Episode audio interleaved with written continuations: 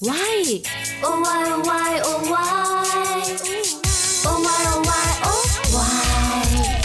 Tại sao ta? Tại sao nhỉ? Why oh why? Chẳng ai thắc mắc. Oh, why? Tại sao có loài thực vật thích ánh sáng mặt trời, có loại thực vật thì thích bóng râm?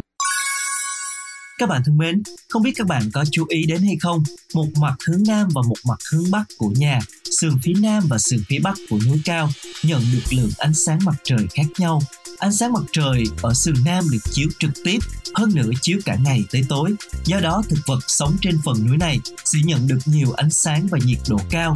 Ánh sáng mặt trời ở sườn Bắc lại được chiếu xiên, những thực vật sống ở trên phần núi này sẽ nhận được ít ánh sáng và nhiệt lượng hơn. Ngoài ra thì lượng nước, độ ẩm, nhiệt độ, hướng gió, gió thiếu mùa và điều kiện hoàn cảnh khác của hai sườn Nam Bắc cũng không hoàn toàn giống nhau. Do ánh sáng, lượng nước, hướng gió và nhiệt độ khác nhau làm cho sự sinh trưởng lâu dài của thực vật ở sườn Nam và sườn Bắc cũng có tính cách không giống nhau. Nói một cách đơn giản thì loài thực vật sinh trưởng ở sườn Nam thích ánh sáng mặt trời. Nhà thực vật học gọi đó là thực vật dương sinh như tùng, sam, dương liễu, hòe, vân vân. Loài thực vật sinh trưởng lâu dài ở sườn Bắc thì lại thích bóng râm nhiều hơn, do đó người ta gọi chúng là thực vật âm sinh, ví dụ như vân sam, lạnh sam, ngọc trâm. Đây là kết quả do thực vật sống lâu dài trong những môi trường khác nhau, tính cách đặc thù thích dương hay thích âm này vốn không thể hình thành được trong một thời gian ngắn. Nhưng cho dù hình thành trên tính cách như thế này hoặc như thế kia thì cũng không thể thay đổi một cách tùy tiện được. Bởi vì để chúng càng thích hợp hơn với điều kiện sống ở sườn Nam và sườn Bắc, trong hình thái phần ngoài và cấu tạo sinh lý bên trong đều có những sự biến đổi. Vậy thì hình thái bên ngoài và cấu tạo sinh lý bên trong của thực vật thích dương và thực vật thích âm có sự khác biệt gì? Sự khác biệt rõ ràng nhất đó chính là phần lá chất của thực vật thích ánh sáng là hơi dày và thô ráp. Trên mặt lá có lớp chất sừng hoặc chất sáp có thể chống chọi với ánh sáng mặt trời. Lỗ khí thường nhỏ và dày, chất diệp lục tương đối ít nhưng số lượng lại tương đối nhiều. Đặc trưng cấu tạo lá của thực vật thích dương có thể đảm bảo cho lá có thể lợi dụng tốt năng lượng mặt trời dưới sức chiếu của mặt trời.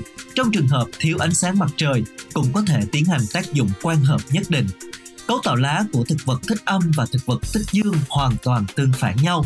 Lá thường to mà mỏng, chất sừng không phát triển, tế bào thân lá và lỗ khí tương đối ít, có khe hở tế bào tương đối phát triển. Số lượng nhịp lục của lá ít hơn một nửa so với thực vật thích dương, nhưng hình dáng của lá thì lại hơi to.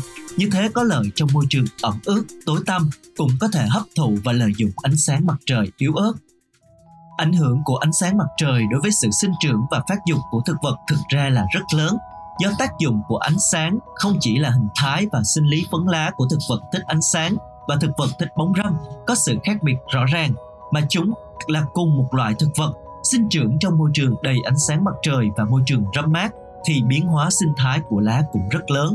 Lấy ví dụ, cây sinh trưởng trên mặt đất trống trải thì tán cây rộng lớn và phát triển, sinh trưởng trong rừng rậm thì tán cây nhỏ hẹp và cao chót vót. Thậm chí có lúc lá trên cùng một cây do nhận được ánh sáng khác nhau mà tính cách biểu hiện ra của chúng cũng khác nhau. Như lá ở trên ngọn cây hoặc mặt ngoài của cây do nhận được nhiều ánh sáng chiếu thì phần lá này liền biểu hiện ra đặc trưng của lá thích ánh sáng.